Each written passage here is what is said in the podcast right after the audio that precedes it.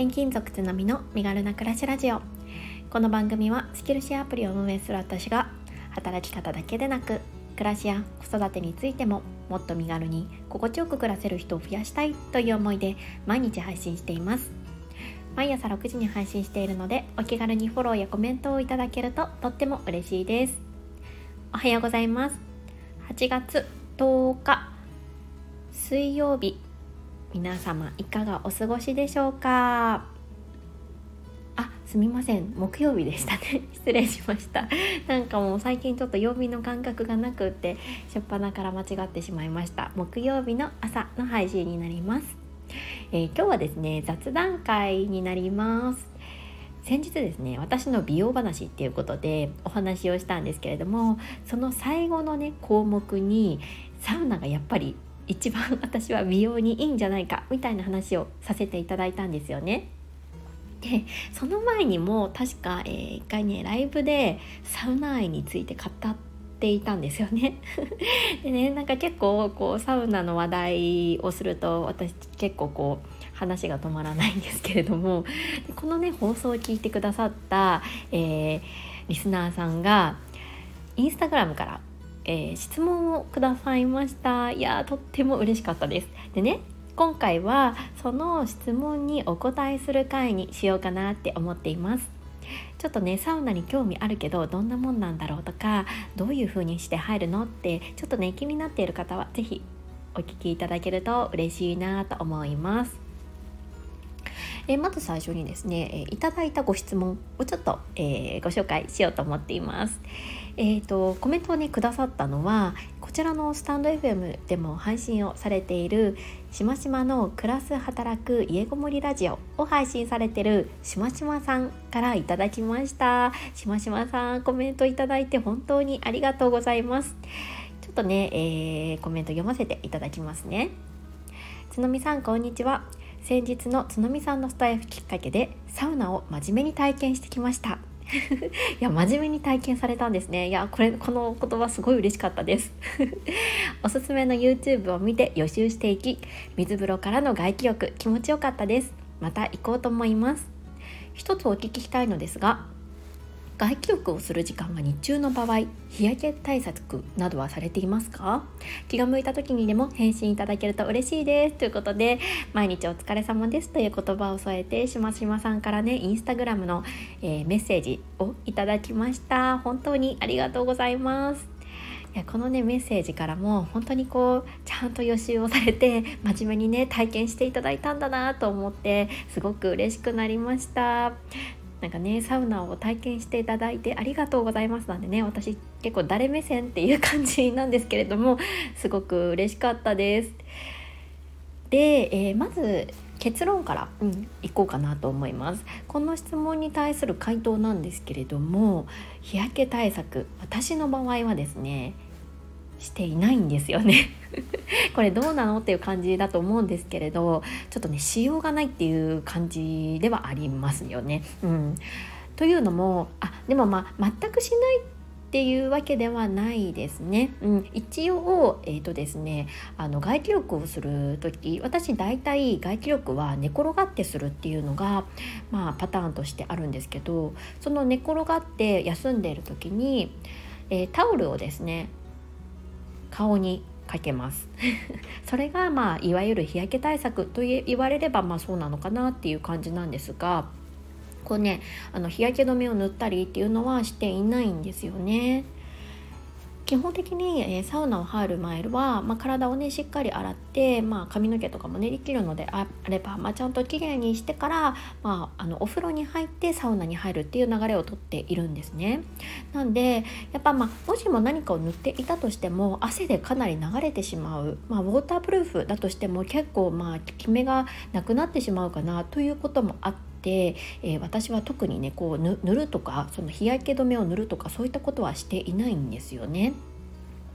あとはやっぱり何と言うんでしょうかこう、うん、から体からまあ、不要なものを出す、まあ、デトックスをやっぱりこのサウナで一番したいなって思っていてそのデトックスつまり汗を出すっていう行為にはこう何かこう毛穴に蓋をしない方がいいかなっていう思いもあったりします。まあ、そういうような、まあ、気持ちとか、まあ、あと衛生面とか、まあ、そういったところからね何か、うん、顔に塗った状態でサウナに入るっていうことは私はしていません。うん、でもねされてる方もいるのかなやっぱりね今の時期は紫外線がややはり気になる部分だと思うので、まあ、そういったところところもあってね私はまあうん少しでも、まあ、日焼けがないようにということで、えー、タオルを顔に当てて、まあ、休んでるっていう感じなんですよね。まあ、どうしても、ま気になるようであればあのウォータープルーフなどのね日焼け止めを塗るっていうのも一つの対策かなとは思いますが、まあ、これは好き嫌いの問題もあると思うので、まあ、どちらが絶対正解っていうことはないと思うんですが私の場合は、まあ、あのタオルを当てるだけで特にそれ以外はしていないというような回答です。うん、そうなんですよ結構ね悩ましいんですがただ、えーと、私の行っているうんとサウナ施設あの公衆浴場はえーとですね、こうなんて言うんでしょうかこう屋根みたいなのがちゃんとあるところで比較的こう影がしっかり、うんと、あるので、まあ、直射日光がね当たるっていうことはあまりないんですけれども、うん、まあとはいえねちょっと日焼け気になりますよね。でもねもう私はこの日焼けとかよりもやっぱりあのサウナに入った時の開放感とか、まあ、リフレッシュ感っていうのがもうたまらなく好きなので、まあ、ここはねあまり気にしていないかなって言ったところです。はい、でね、まあ、こんなになんで津宮サウナサウナ言ってるんだって言ったところでちょっとだけねサウナの効果っていうところを、えーと、皆さんにねお伝えしたいなって思っています。えー、詳しくはね、えー、ちょっと私が最初に参考にさせていただいた YouTube のリンクをこちらの概要欄に貼らせていただくので気になるよって方は、えー、ご覧いただければと思います。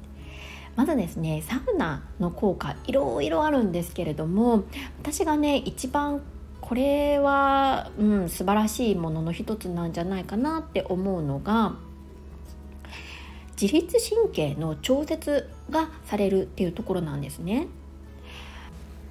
私たちの体というのは、まあ、内臓の働きであったり代謝それから体温などの機能を、まあ、正常にコントロールするために私たちの、ね、意思とは全く関係なくって、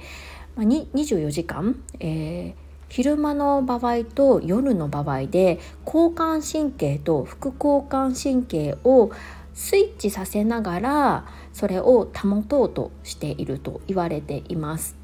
一般的には昼間の間はあの結構こう活発に、えー、私たちの体が動くようになる交感神経が優位になって夜の間あとはリラックスしている間というのは、えーと副交感神経が優位になるっていうふうに言われているんですよね。ただいろんなねこうストレスとか、まあ、外的要因によってこの交感神経と副交感神経が、まあ、正常に機能しないと、まあ、いわゆる自律神経失調症とか、まあ、そこまでいかなくても、まあ、不安が出てきたりとかだるさが出てきたりなんて言われることもあるんですよね。あとはうん眠りが浅くなったり、うん、いろいろな不調が現れると言われています。でサウナはこのね、えーと、サウナに入る暑い部屋の中に入ることと冷たい水風呂に入ること。それから、えーと、今外気浴っていう話をしたんですけれどもちょっとねあの外の空気に、えーと身を委ねながらゆっくり休むことこれらを繰り返すことによっていわゆる交感神経と副交感神経の交換っていうのをスイッチ、まあ、その状態っていうのを短時間でやっているんですよね。つまり暑い部屋の中にいる時と冷たい、えー、水風呂にいる時っていうのは、まあ、いわゆる、まあ、体にとっては生命の危機みたいな感じにさらされているわけなんですよね。そうするともう体はこれはまずいこれはまずいということで交感神経を一気に優位にさせます。うん、そして、えーと、水風呂から上がった後、えー、休む時間、えー、つまり外気浴の時間はどちらの暑さもからも、えー、寒さからも逃れた非常にリラックス状態つまり副交感神経がすごく優位な状態に持っていくことができるんですよね。こういうふうに短時間で交感神経と副交感神経のスイッチを切り替えることによって自律神経のバランスを調整することができる、うん、これが私の中ではサウナに入る一番大きなメリットなんじゃないかなって思っています。でねこの、えーと、交感神あ交感神経と副交感神経の調整を短時間ですることによって自律神経のバランスを整えるんですがこの自律神経のバランスが整えることによって、まあ、いわゆる美容であったり健康につながっていくっていうふうに思っているんですよね。実際にサウナに入った日というのは私は結構睡眠が深くなるような感覚があります。それから、えーと、美容の回でもねお話をしたんですけれども結構あのうん定期的にサウナに入ることによって、ま、もちろんねあの代謝とかも良くなる、まあ、そういったことの理由からも非常にね肌がすべすべになるんですよね。うん、あとはねまあ当たり前なのかもしれないんですけれども結構その サウナに入った後は食欲もね出てきたりとかしてなんかこう本当にこう体にいいことばかりだなっていうふうに私は思っているんですよね。まあ、ご飯が美味しくなるので あとね自然と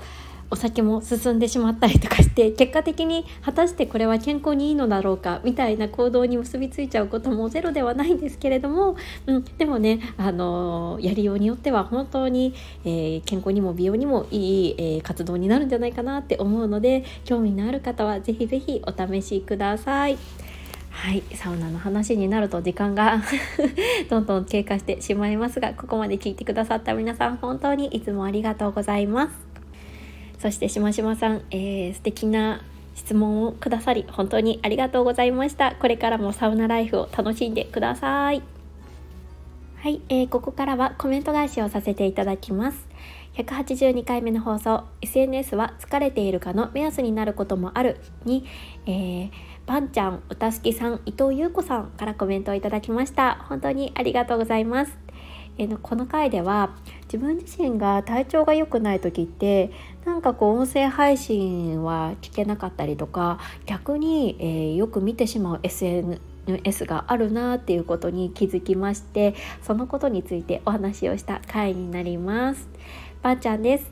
つのみさんこんにちは。インスタを見ていると時間が溶ける。めちゃくちゃわかります。寝る前にちょっとだけのはずが気づけば30分以上もだらだら見ていることがあります。